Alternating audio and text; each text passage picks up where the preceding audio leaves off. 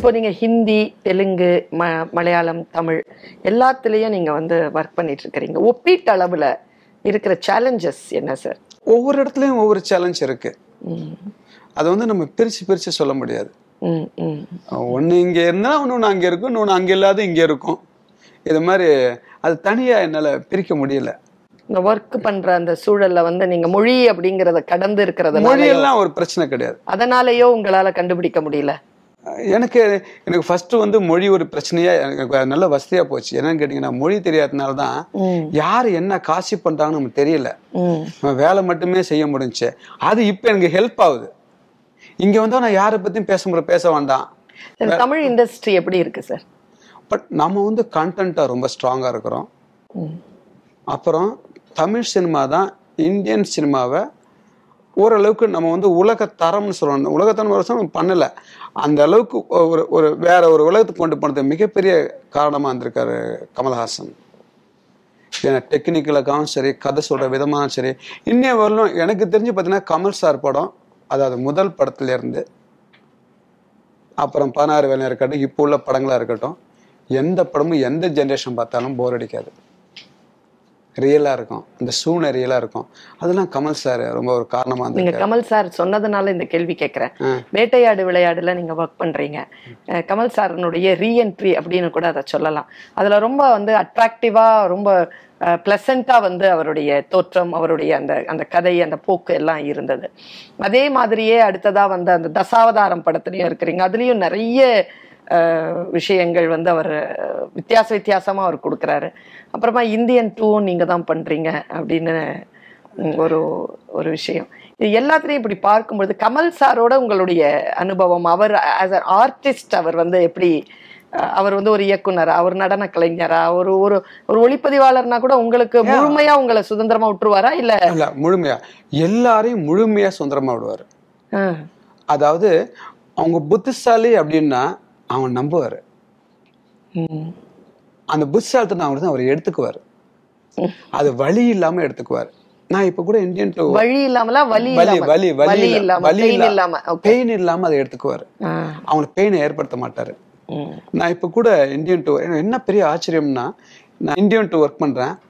அவ்வளோ க்ரௌட் இருக்கும். க்ரௌட் இருக்கும்போது கேமரா எங்க இருக்கு? லைட் எங்க இருக்கு? டைரக்டருங்க எங்க இருக்காங்க. அது வரும்போது யாரையும் டிஸ்டர்ப் பண்ணாத ஒரு இடத்துல உட்காந்துருப்பாரு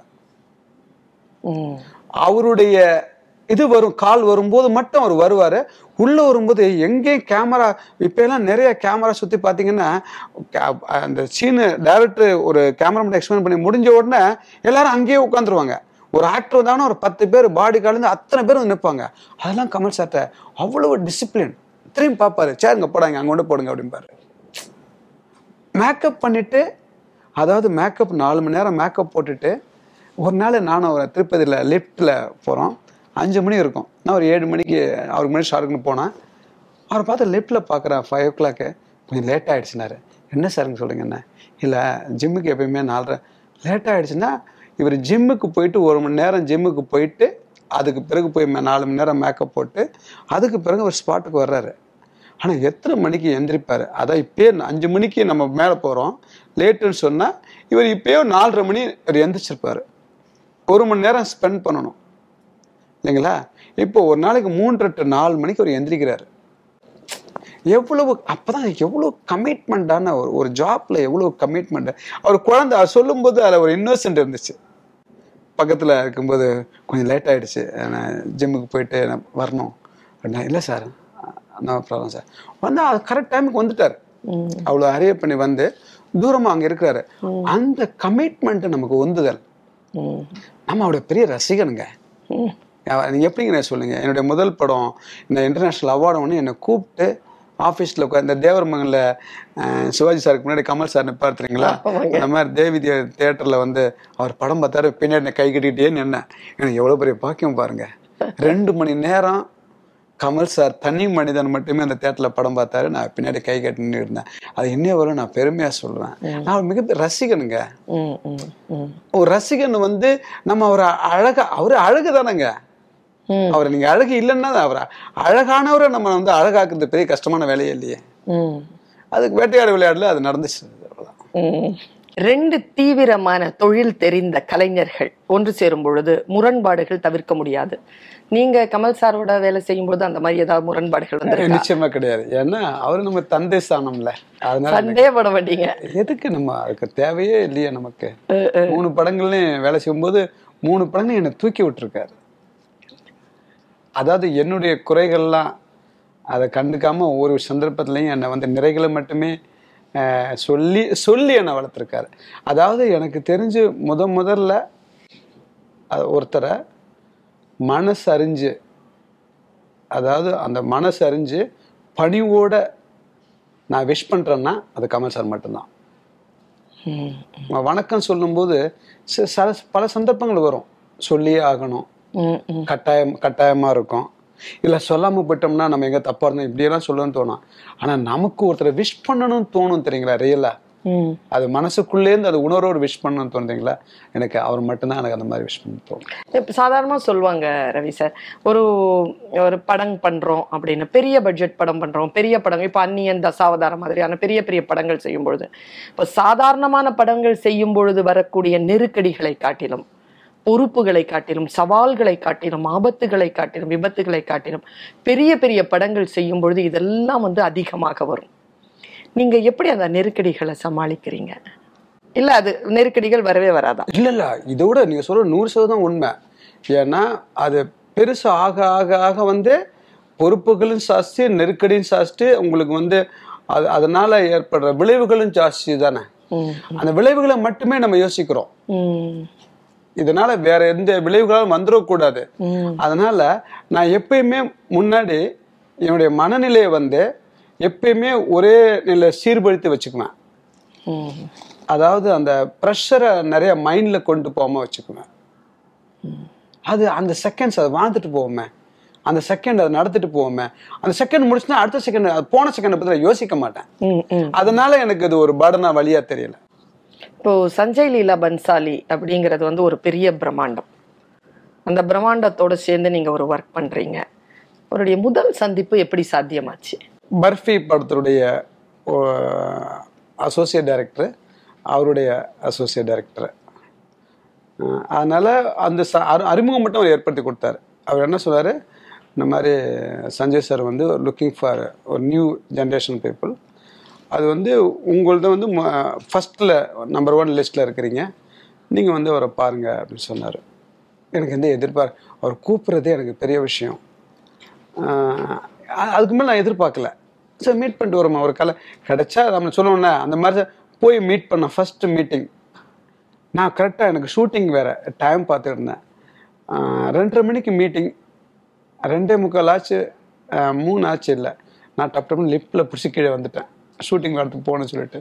திரும்பி மேலே உடனே டேரக்டர் வந்துட்டு கூப்பிட்டாங்க. ஃபஸ்ட்டு போன உடனே அவர் முதல் கேள்வி கேட்டார் நான் உங்கள் படம் எதுவுமே பார்க்கலன்னாரு. நல்லது சார் அப்படின்னு. வாட் இஸ் யுவர் பெஸ்ட் ஒர்க்குன்னு நான் பார்க்குறதுனாரு. இல்லை சார் நான் பண்ணல சார் அப்படின்னு. இவ்வளோதான் உங்களுக்கு என்ன பிடிக்கும் அப்படின்னு கேட்டார். பிளாக் காஃபி சார் அப்படின்னு. ரெண்டு பேரும் பிளாக் காஃபி சாப்பிட்டோம். அப்புறம் என்ன அந்த அந்த டோர் வரலும் வழி அனுப்ப வந்தார். ஈவினிங் எங்கள் மேனேஜர் உங்களை காண்டாக்ட் பண்ணுவார் அப்படின்னு சொன்னார். அவ்வளோதான்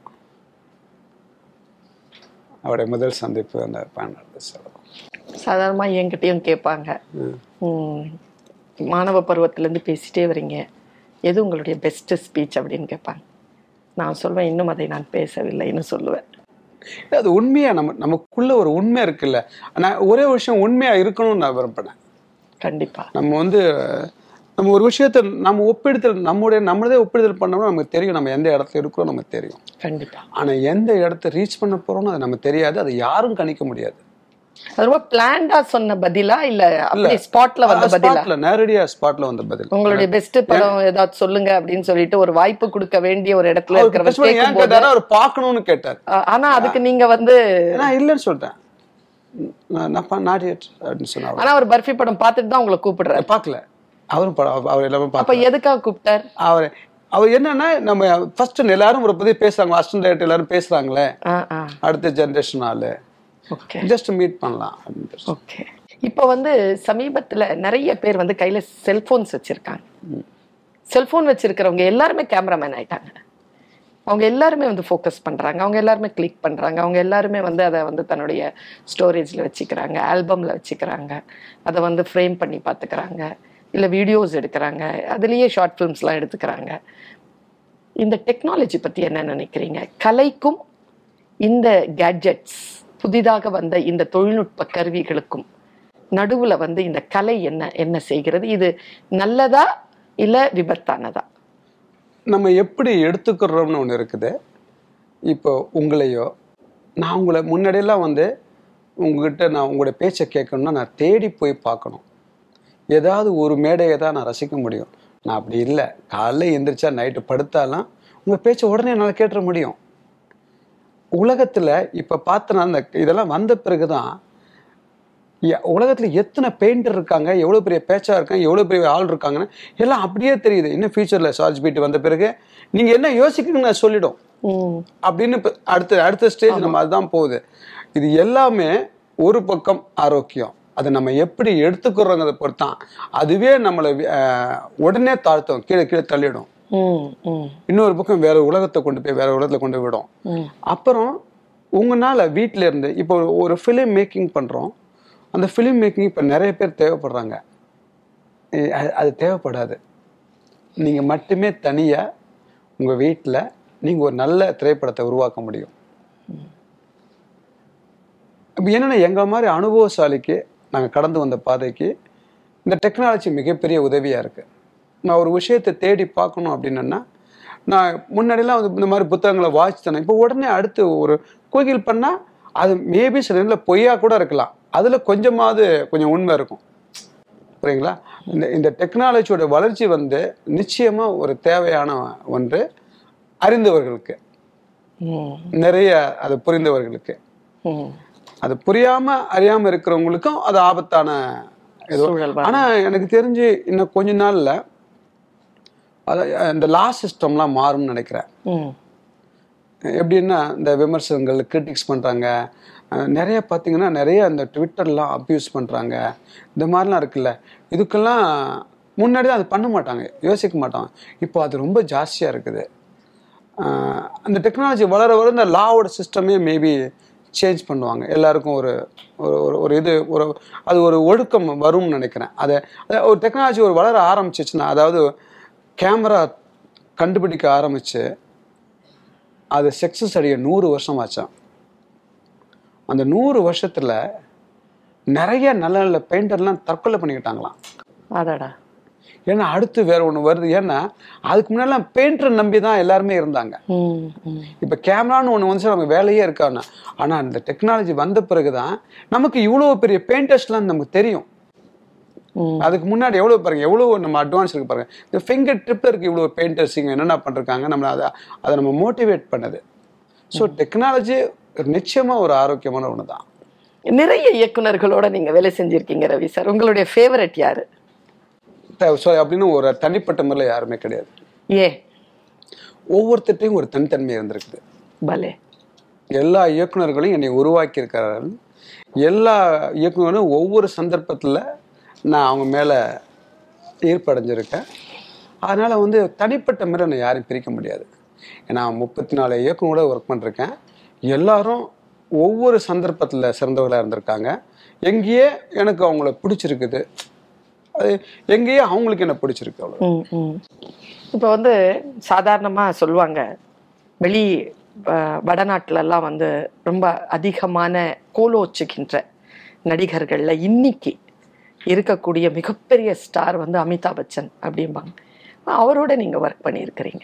நிறைய ஒர்க் பண்ணிருக்கேன். அந்த அந்த சந்தர்ப்பங்கள் அந்த சூழ்நிலைகள் அதை பற்றி கொஞ்சம் ரொம்ப இனிமையான சந்தர்ப்பம். நான் உதவியாளனா இருக்கும்போதே அவர் என்னை பக்கத்தில் வந்து உட்கார வச்சு தேட்டரில் படம் பார்த்துருக்காரு. அவங்க வீட்டுடைய கிச்சனில் இருக்கவங்கெல்லாம் நம்ம தமிழ்காரங்க. அதனால வந்து ஒரு நம்பர் கொடுத்து நம்ம எதுவாக இருந்தாலும் நீ வீட்டு என்னுடைய சூழ்நிலைலாம் அவர் நல்லா தெரிஞ்சிச்சு. ஒரு முறை எனக்கு சொன்னார் ஃபர்ஸ்ட் அர்மான் நான் ரெண்டாவது படம் ஹிந்தி படம் தான் பண்ணேன். அர்மான். ஆமாம் பண்ண பிறகு அவர் சொன்னார் ரவி நீங்கள் வா நான் வீடு எடுத்து தர்றேன். என்ன மொழியில பேசுவார் அவரு? இங்கிலீஷ்ல உங்ககிட்ட. இங்கிலீஷ். அது ஹிந்தியில பேசினா ஒரு அவர் வந்து சொல்லி இந்த மாதிரி இங்கேயே நீ தங்கிக்க. நான் வருஷத்துக்கு ஒரு பணம் ரெக்கமெண்ட் பண்றேன் அப்படின்னா. இல்ல சார். நான் சம்பாதிச்சு நான் வீடு வாங்குறேன் சார். அது இன்னைய வரலும் அவருக்கு பிடிக்கும். ஒவ்வொரு முறையும் என்னை பார்க்கும்போதெல்லாம் அவர் சொல்லுவாரு ஐ ஃபீல் ப்ரௌடு ரவி அப்படின்னு சொல்லுவார். எனக்கு சாதாரணமாகவே அமிதாப் சாரை ரொம்ப பிடிக்கும். அவருடைய தீவிர ரசிகை நான் அவரோட சேர்ந்து படம் பண்ண நீங்க அப்படின்ன உடனே தான் நான் கேள்வியை நான் கேட்டேன். ரொம்ப ரொம்ப மிக பிடித்தமான ஆரம்ப கால அமிதாப் பச்சன் அல்ல. இப்போ அமிதாப் இப்போ இல்ல அமிதாப் பச்சன் வந்து பிங்க் படம் அந்த பத்லா படம் எல்லாம் உழைக்கிறார் தெரியுங்களா? அவர் உண்மையா சொல்லுவாரு. ஒரு வாட்டி பார்த்துட்டு ரவி இந்த விக்கெல்லாம் நம்பிடாத. நான் ரொம்ப வயசானவன். நான் சீக்கிரமா அனுப்பிச்சு சீக்கிரம் லைட் பண்ணு அப்படின்னு சொல்லுவாரு. அப்படி எப்படி ஒருத்தர் வந்து அது தன் நிலை அறிஞ்சவர் மட்டும்தானே அதை பேச முடியும். எனக்கு வந்து அந்த படம் வந்து தமிழ்லயும் வந்தது. அஜித் சார் தான் நடிச்சாருன்னு நினைக்கிறேன். அந்த படம் நான் பார்க்கக்கூடிய சூழல் எனக்கு வாய்க்கல.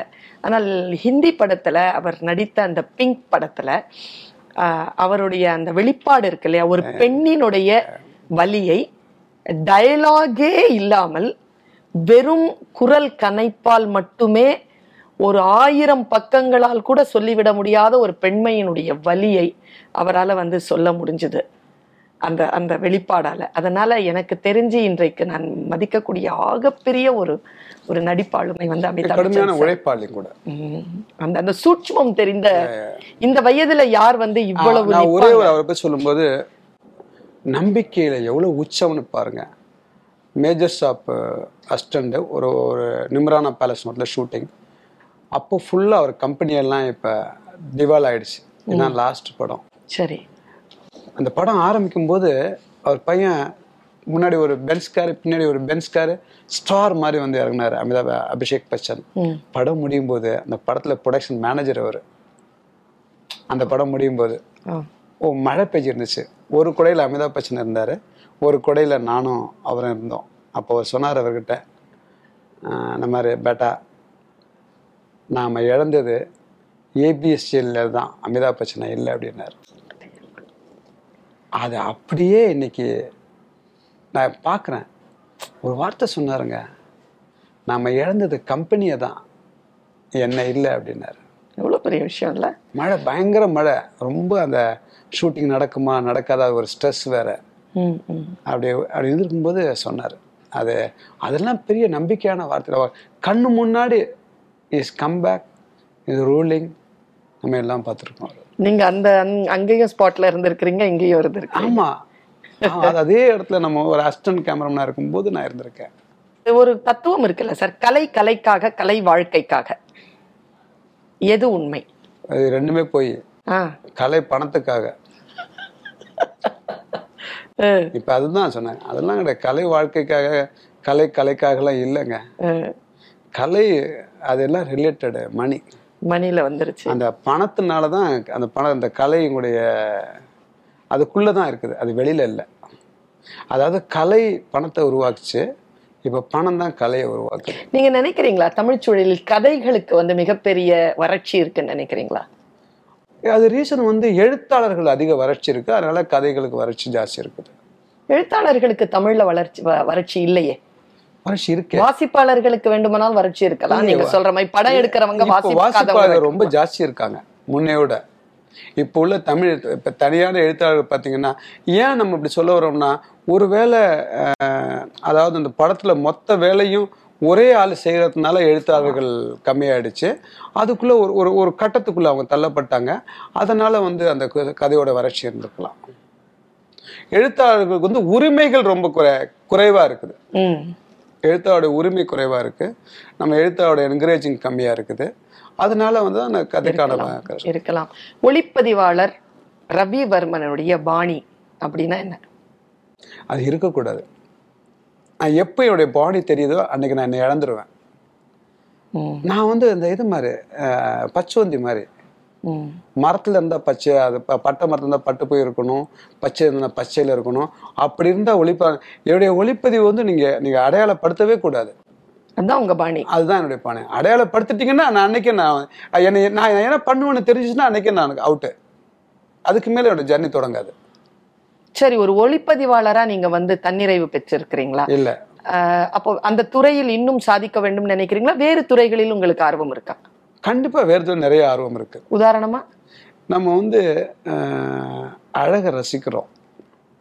முதல்ல நான் சிறந்த ரசிகன். நம்ம முகத்தை ஒரு ஒரு அழகான முகத்தை பிடிக்கிறோம்னா நம்ம ரசிக்க தானே பிடிக்கிறோம். கண்டிப்பா. எனக்கு இசையை பிடிக்கும். எழுத பிடிக்கும். ஆமாம் நான் ஒரு எழுத்தாளனா வரணும்னு எனக்கு ஆசை. அதுக்கு பெரிய விலை கிடையாது. இப்போ கேமரா கூட எழுத்தாளர் விலை கம்மி தான் ஆனால் நான் இப்போ நான் ஏன் எழுத்தாளனா வரணும்னு ஆசைப்படுறீங்க? அது எனக்கு பிடிச்சது. ஏன்னா இந்த ஒளிப்பதிவு வந்து என்னை அடையாளப்படுத்தாது. ஏன்? அதுதானே உங்கள் அடையாளம். இந்த புகழ் இருக்கிறத வந்து அவங்களை அடையாளப்படுத்தும். புகழ் இல்லைன்னா ஒரு ஒளிப்பதிவு உங்களை அடையாளப்படுத்தவே அது எல்லாரும் சேர்ந்ததுங்க ஒளிப்பதிவாளர் நான் மட்டுமே இல்லை. என்னுடைய தனி கருத்து மட்டுமே இல்லை. ஆனா ஒரு எழுத்து அது என்னுடைய மட்டுது. ஒரு வரி அது என்னோடது. அந்த ஃப்ரேம் உங்களது தானே இல்லையா? அந்த ஃப்ரேம்ல பல பேருடைய உழைப்பு இருக்கு. அதை நான் வேணா முன்னிறுத்தி இருக்கலாம் அவ்வளவுதான். அவன் ஜஸ்ட் கேப்சரிங் பண்ணலாம் அதோட லைட்டோட பதிவுல அதை கொண்டு அதை அதை மெருகேற்றலாம். நீங்க எப்பவாவது யோசிச்சதுண்டா இப்போ வந்து இந்த அவதார் படத்துல வந்து ஒரு ஒரு விஷயம் வரும். ஒரு பறவை வந்து வரும்பொழுது அந்த கூட இருக்கிறவ சொல்லுவா எந்த பறவையையும் நீ தேர்ந்தெடுக்க முடியாது. அதுதான் உன் தன் எஜமானனை தேர்ந்தெடுக்கும்னு. அப்படி ஒளிப்பதிவுங்கிற துறை நீங்க ஏதோ ஒரு விதத்துல வந்து ரிச் ஸ்ட்ரீட்ல நடந்துட்டு இருக்கும் பொழுது உங்க கையில வந்து ஒரு ஒரு கேமரா வந்து யாரோ ஒருத்தன் கூப்பிட்டு கையில கொடுக்குறான். உங்க தாயினுடைய படத்தை தேடி போயிட்டு உங்களுக்கு ஏதோ ஒன்று கிடைக்குது. ஏதோ ஒரு இடத்துல உங்களுக்கு பிரபஞ்சமே வந்து அந்த சக்தி நிலையில உங்களுக்கு வந்து ஒளிப்பதிவாளரா உங்களை வந்து தேர்ந்தெடுத்த பொழுது இல்லை ஒளிப்பதிவாளராக இருப்பது அல்ல என்னுடைய முழுமை அப்படின்னு சொல்றது எப்படி? நான் இதில் தள்ளப்பட்டிருப்பேன். நான் விரும்பி இதை ஏற்றுக்கொள்ளவில்லை நான் விரும்பி இதுக்கு நான் வந்திருந்தேன்னா நீங்க அதை சொல்லலாம். வேற வழி இல்லாம ஒவ்வொரு காரணம் தள்ளப்பட்டு தள்ளப்பட்டு அந்த செய்த வேலையை சிறப்பா செய்யணும்னு சொல்லுவாங்க தெரியுங்களா? நான் ஒரு பாத்ரூம் கழுவணும் நீட்டா கழுவணும்னு சொல்லுவாங்கல்ல. அந்த வேலையை சிறப்பா செய்யறதுக்கு நம்ம அந்த வேலையை நான் முயற்சி பண்ணி சிறப்பா செஞ்சுட்டு இருக்கோம் ஒளிப்பதிவு. அவ்வளவுதான். இப்ப எழுத்தாளராக உங்களை எழுத விடாமல் தடுப்பது எது? நான் எழுதுறேன் அப்படின்னு கிடையவே கிடையாது. அது அது வேலை தான் இப்ப எனக்கு தடுத்துக்கிட்டு இருக்கு. இப்ப அந்த உரிமை எனக்கு கிடைச்சிருக்குது. சரி. அது நான் என எனக்கு பணம் தேவைப்படலை. சரி. நான் என்ன விட்டுட்டு போறேன். சரி. நான் ஒருவேளை நமக்கு தெரியாது. நான் இப்ப கூட என்ன இழந்திருக்கலாம். இன்னும் பத்து வருஷம் கழிச்சா அந்த ஒளிப்பதிவை நான் என்ன இழந்திருக்கேன்னு தெரிய தெரிய வரும். அது உடனே உங்களுக்கு தெரியாது. புரியுங்களா நான் அது எனக்கு அதை பத்தி எனக்கு அவசியமே இல்லை. எனக்கு என்ன பிடித்திருக்குது? எனக்கு எழு படிக்க எந்த அளவுக்கு பிடிச்சிச்சோ அதனால தான் இப்ப நிறைய புத்தகம் வாங்கி வச்சிருக்கேன். அதுக்கு தனியா படிக்கிறதுக்கு. என்னைக்காவது யோசிச்சிருக்கிறீங்களா? நீங்க படிக்கலையே ஏழாவது வகுப்போட இது விட்டுட்டேன் கிடையவே கிடையாதுங்க. என்னன்னா படிப்பு நாம உருவாக்கியது. படிப்பினை உருவாக்கப்பட்டது அல்ல. ம் ம் ம். படிப்பினால தான் படிப்பு உருவாச்சு. இது அனுபவம் தானேங்க. அது எப்ப அது வேற ஒரு ரூபத்துல வருதுங்க. நீங்க மொழியை பத்தி கேட்கும்போது நான் அதை படிப்பை பத்தி நான் அப்பதான் சொல்லுவேன் நான். நம்ம ஊர்ல டாக்டர் இருந்தாங்க. நிறைய கிராம வைத்தியர்கள் இருந்தாரு பாத்தீங்களா? ஒரு பச்சளை கொடுப்பாங்க. உடனே சரியாயிடும். ஆவ கண்டுபிடிச்சவனுக்கு எழுத படிக்க தெரியாது பாரு எம் ஆர் ராதா. அது இல்ல. நீங்க ஹைபிரிட் டவரை கட்டணும் இன்ஜினியர் பாஸ் பண்ணவே இல்லை. சரிதான். இன்னைக்கு ஒரு குரோசா குரோசா ஃபிலிம் மேக்கர் பெரிய சிறந்த படிப்பாளி கிடையாது. நீங்க எல்லாம் படித்திருக்க வேண்டும் படிக்கிற ஆர்வம் உங்களுக்கு வந்தது. பொன்னியின் செல்வன் எப்போ படிச்சீங்க? நான் பொன்னியின் செல்வன் வந்து பதினாலாவது வயசுல படிச்சேன். பதினாலுல படிச்சிட்டீங்க. படிக்கும் பொழுது என்னைக்காவது யோசிச்சது உண்டா இத படமாக்கும் போது நான் தான் ஒளிப்பதிவாளர்னு. நிச்சயமா ஏங்க ஆமா அடுத்த நாள் நமக்கு என்னன்னு தெரியாதுங்க. எப்படி ஃபீல் பண்ணீங்க சார் மணிரத்னம் சாருடைய அந்த வாய்ப்பு வரும்பொழுது எப்படி நீங்க ஃபீல் பண்ணீங்க? பொன்னியின் செல்வன் வந்து இப்ப நமக்கு கிடைத்த அதாவது கல்கி முக்கியமான நிறைய கதைகள் இருந்தாலும் எனக்கு பர்சனலா சிவகாமி சபதம் ரொம்ப பிடிக்கும்.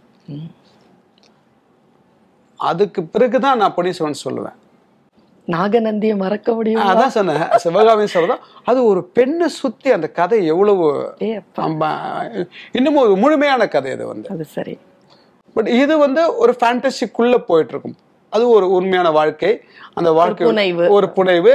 புனைவு நிறைய இருக்கும். நிறைய கம்மியா இருக்காது. ஒரு கேரக்டர் எடுத்து புனைவு நிறைய இருக்கும். அதனால செல்வன் படிச்சது ஃபர்ஸ்ட் நமக்கு என்னன்னா என்னுடைய லைஃப்ல நான் ஹிஸ்டாரிக்கல் படம் பண்ணல. ஏன் பண்ணலன்னு கேட்டீங்கன்னா நான் சஞ்சய்லா பஞ்சல கூட பணத்துக்கு வாய்ப்பு கிடைச்சிச்சு. சில நேரங்கள்ல நான் முரண்பாடான கருத்து உள்ளவன். அவங்க சொல்றதுக்கு எல்லாத்துக்கும் நான் ஒத்து எனக்கு என்ன சரிப்படுதோ நான் தான் பண்ணேன். அவ்வளோ பெரிய ராமதாஸ் சக்சஸ் படம் பண்ண பிறகும் நான் விட்டு முரண்பட்டேன். அது போய் நான் நிறைய பேர் சரி பண்ணியிருந்தா நம்ம அடுத்த ஒரு படம் எடுக்க முடியும். எனக்கு அது தேவையில்லை. அப்புறம் ஒரு கட்டத்தில் நம்ம நம்ம ஹிஸ்டாரிக்கல் படம் பண்ணவே இல்லையே. ம்.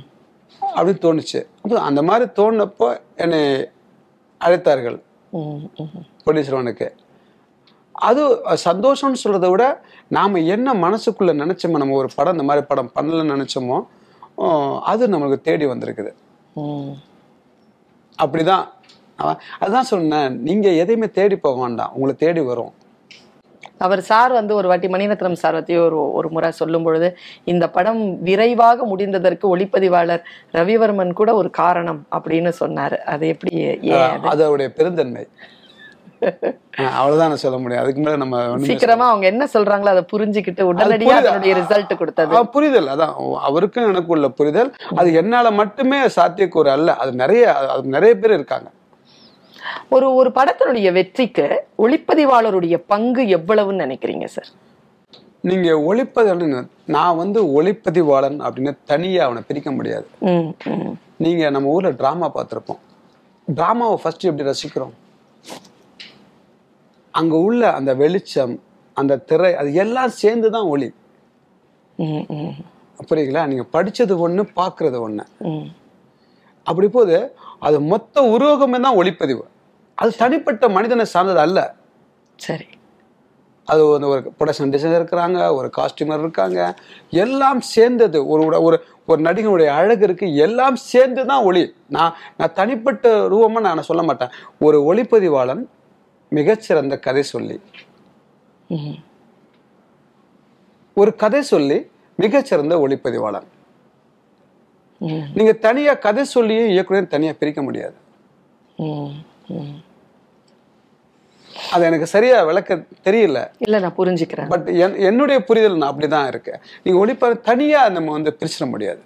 இந்த படம் நான் நான் செய்ய மாட்டேன் அப்படின்னு எந்த படத்தையாவது ஒதுக்குவீங்களா? இல்ல இந்த படம் நான் செய்யணும் அப்படின்னு தேர்ந்தெடுப்பீங்களா? எது வந்து அதற்கான அளவுகோல்? அது ஒரு நம்ம எப்படின்னா ஒரு படம் ஒர்க் பண்றோம். அது ஆறு மாசம் நம்ம அவங்க கூட வேலை செய்யணும். அந்த ஆறு மாசங்கிறது நம்ம ஒவ்வொரு நிமிஷமும் நம்ம வாழ்க்கையை மொத்தம் இற- இழந்துக்கிட்டே இருக்கும். திரும்ப அது கிடைக்காது. அது அந்த ஆறு மாசம் அந்த அந்த வாழ்க்கையோட பயணம் சந்தோஷமா போகுமா? அது மட்டும்தான் நான் பார்ப்பேன். அந்த பயணம் நமக்கு அது ஃபர்ஸ்ட் ரெண்டு எனக்கு கொஞ்சம் ஃபர்ஸ்ட் ரெண்டு மூணாவது மீட்டிங்லேயே தெரிஞ்சிரும். ம். இந்த பயணம் கடினமா இருக்கும் இல்லை இந்த பயணம் கொஞ்சம் ஈஸியா இருக்கும். கொஞ்சம் கொஞ்சம் கடினமாக இருக்கும் அப்படின்னா அந்த அதை எடுத்துக்குவேன். இல்லைன்னா நான் எடுக்க மாட்டேன். அது கதை கதைங்கிறது ஒன்று இல்லை கிடையாது. அது ஒரு லைனு நீங்கள் அது உருவாக்கம் தான் பெருசு. அதை நம்மளை உருவாக்கி கொண்டு வரது ரொம்ப அதில் நம்ம கொண்டு வந்துடலாம். நல்ல கதை கெட்ட கதை நம்ம எதுவுமே சொல்ல முடியாது. ரொம்ப நேர்மையாக சொல்லலாம் ரவி சார் உங்களுடைய வாழ்க்கை பயணத்தை. ரொம்ப எந்த ஒரு ஒளிவு மறைவு இல்லாமல் அப்படியே நீங்கள் ஒரு ஒரு ஓடை போல ஒரு ஆறு போல நமக்கு முன்னால் விருந்திருக்கிற கடல் போல நீங்கள் சொல்லிட்டு இருக்கிறீங்க. இதில் எனக்கான ஒரு கேள்வி வந்து ஆரம்ப நிலையிலிருந்து வந்திருக்கிறீங்க. நான் விதையிலிருந்துன்னு சொல்ல மாட்டேன். மண்ணிலிருந்து வந்திருக்கிறீங்க. மண் இருந்தா தானே விதை? மண்ணிலிருந்து வந்திருக்கிறீங்க. இந்த வாழ்க்கையில் எத்தனையோ உயர்வுகளை பார்த்துருக்கிறீங்க. எத்தனையோ பயணங்கள் எத்தனையோ பாலிவுட்ல இருந்து கோலிவுட்ல இருந்து ஹாலிவுட்ல இருந்து எல்லாரையும் பார்த்த ஒரு ஒரு பயண அனுபவம் இருக்கு உங்களுக்கு. இந்த வாழ்க்கையில் இதோ இங்க உட்கார்ந்துருக்கிறீங்க. இந்த நிகழ்ச்சியில் உட்கார்ந்துருக்கீங்க. பெற்றது என்ன? இழந்தது என்ன? நான் எதையுமே பெறல. நிறைய இழந்திருக்கேன். இது ஒரு பயணம் அவ்வளவுதான். எனக்கு தனிப்பட்ட மனிதனா நான் யாருக்கு பயன்பட்டிருக்கேன்? இப்போ நான் நான் வந்து ஒரு பொண்ணை காதலிச்சேன் கல்யாணம் பண்ணேன். அவள் ஹை கிளாஸ் இன்ஜினியரு அவள் என்னை காப்பாத்துறதுக்கு அவ்வளோ தொலைச்சிருக்கா? புரியுதுங்களா? நான் நான் என்ன பெற்றது சொல்ல முடியும்? சில நேரங்களில் நான் அதை வந்து ரொம்ப கஷ்டமாக இருக்கும். நம்ம இந்த பேண்ட் போட்டிருக்கோம் கார் வச்சுருக்கோம் என்னங்க? படுத்தா ஆறு அடி சொன்ன மாதிரி தான் நடந்தா ரெண்டு அடி உட்கார்ந்தா மூணு அடி. இதை விட என்னங்க இருக்கு? நமக்கு ஒன்றுமே இல்லை. ம். நமக்கு தெரியும் எப்போ பிறந்தோமோ அப்பயே இறந்துருவோமோ நமக்கு தெரியும். இதை நாம் என்ன பெற்றிருக்கோம்? அப்படின்னு ஒன்று இல்லைங்க. இது இது நான் வந்து இது இது ஒரு பயணம். இந்த வாய்ப்புகள் எல்லாம் வந்து சேரும் பொழுது இப்படி ஒவ்வொரு நிலையிலையும் இந்த வெற்றிக்கான ஒரு அறிவிப்பு வருகின்ற பொழுது இதுதான் மனசுல ஓடுமா? எனக்கு வெற்றி எனக்கு எப்பயுமே எனக்கு அது என்னுடைய படத்தை நான் எந்த ஒரு படமும் நான் தேட்டரில் போய் பார்த்ததும் இல்லை. நான் முழுமையாக அதை நான் அடுத்தது நான் அதை அந்த வெற்றி நமக்கு தெரியுமே நமக்குள்ள இது இந்த இந்த படத்தில் இவ்வளோ பிரச்சனை இருக்குது இதை சரியாக வேலை பண்ண எனக்கு தெரியுமே. அது என்ன நம்ம சந்தோஷப்படுறதுக்கு ஒன்று இருக்குது? மற்றவங்க சந்தோஷப்படுறாங்க சந்தோஷப்படுறாங்கன்னா நம்ம பெருமைப்படணும். ஏன்னா நம்ம தவறுகளை நம்முடைய உணர்வுகளை அவங்க இன்னும் புரிதல் இல்லாமல் இருக்கவரை நமக்கு அது பாதுகாப்பான ஒரு இடமா இருக்குது. அதுவே தவறான ஒன்று. இப்ப புதிதாக ஆசையுடன் இப்ப நீங்க எப்படி அந்த பொய்யுண்டாங்குடி பட்டியிலிருந்து கிளம்பி வந்தீங்களோ அந்த மாதிரி எத்தனையோ இளைஞர்கள் இன்னைக்கு புறப்பட்டு இதோ இந்த வினாடியில கூட யாரோ ஒருவன் புறப்பட்டு கொண்டிருக்கலாம். அப்படிப்பட்ட இளைஞர்களுக்கு நீங்க சொல்றது நிறைய படிக்கணும். நிறைய படிச்சாங்கன்னா அந்த படிப்புங்கிறது என்னன்னு கேட்டிங்கன்னா நீங்க ஒரு புத்தகம் எழுதுவீங்க. அது ஒரு பத்து பக்கம் இருக்குன்னு வச்சுக்கோங்க. ஆனா அந்த பத்து பக்கத்துக்கு நீங்க ஒரு ஆயிரம் பக்கம் யோசிப்பீங்க. அந்த ஆயிரம் பக்கத்தை அதை பத்து பக்கமா உருவகப்படுத்துவீங்க. அதை பத்து பக்கமும் ஒருத்தன் படிக்கிறான்னா அவனுக்கு அது நூறு பக்கமா தெரியும். அதாவது ஒவ்வொருத்தனும் அவனுடைய வாழ்க்கையை படிக்கிறதை விட இந்த புத்தகங்கள் படிச்சா எல்லாருடைய உள்ளுணர்வு தான் ஒருத்தருடைய புத்தகம். அவனுடைய உருவாக்கத்துக்கு அது தயாரா இருக்கும். படிக்கணும். படிப்பு மிகப்பெரிய அது பலமா இருக்கும். உங்களுடைய குடும்பத்தை பத்தி சொல்லுங்க ரவி சார் காதலிய பத்தி நாங்க கேட்டுட்டோம். அவங்களையே நீங்க கல்யாணம் பண்ணிக்கிட்டீங்கன்னு தெரியும். இப்போ குடும்பமா ஆகும் பொழுது அந்த குடும்பத்தை பற்றி சொல்லுங்க. என்னுடைய மனைவி அதாவது ஒப்பனா சொல்லணும்னா என் அழுக்கை சுமப்பவள் என் அழகை ரசிப்பவள். எனக்காண்டி தன்னை இழந்தவள். அவ்வளோதான் அவ அவ இல்லாமல் நான் கிடையாது. எப்ப பெண்மை என்பது பேரின்பம். அது எங்கள் அம்மா எப்படி ஒரு வாழ்க்கையை எதிர்கொள்ளணும்னு கற்றுக் கொடுத்தா என் மனைவி அதில் எப்படி நீ நடக்கணும்னு கற்றுக் கொடுத்தா? இவங்க ரெண்டு பேரும் ஒரு முக்கியமான தருணம். அடுத்து அது சந்தோஷத்தோட உச்சம்னு சொல்லுவாங்கல்ல அதான் ரெண்டு குழந்தைங்க. என்ன பேரு? டாக்டர் பேர் தர்ஷனா வர்மன் அவங்க எம்பிபிஎஸ் படிக்கிறாங்க. என் சன்னு பேர் அரிஜித் வர்மன் அவர் டுவெல்த்து படிக்கிறாரு. எத்தனாவது வருஷம் படிக்கிறாங்க பிபிஎஸ் எம்பிபிஎஸ் இந்த வருஷம் நாலாவது வருஷம் படிக்கிறாங்க நாலாவது வருஷம் படிச்சாங்க. உங்களுடைய தந்தையார் இட்ட பெயரா ரவி வர்மன் அப்படிங்கறது? ரவி எல்லாமே நான் நான் வச்சுக்கிட்டு தான் ரவி வர்மன். என் ஓவியம் ரொம்ப பிடிக்குமா உங்களுக்கு?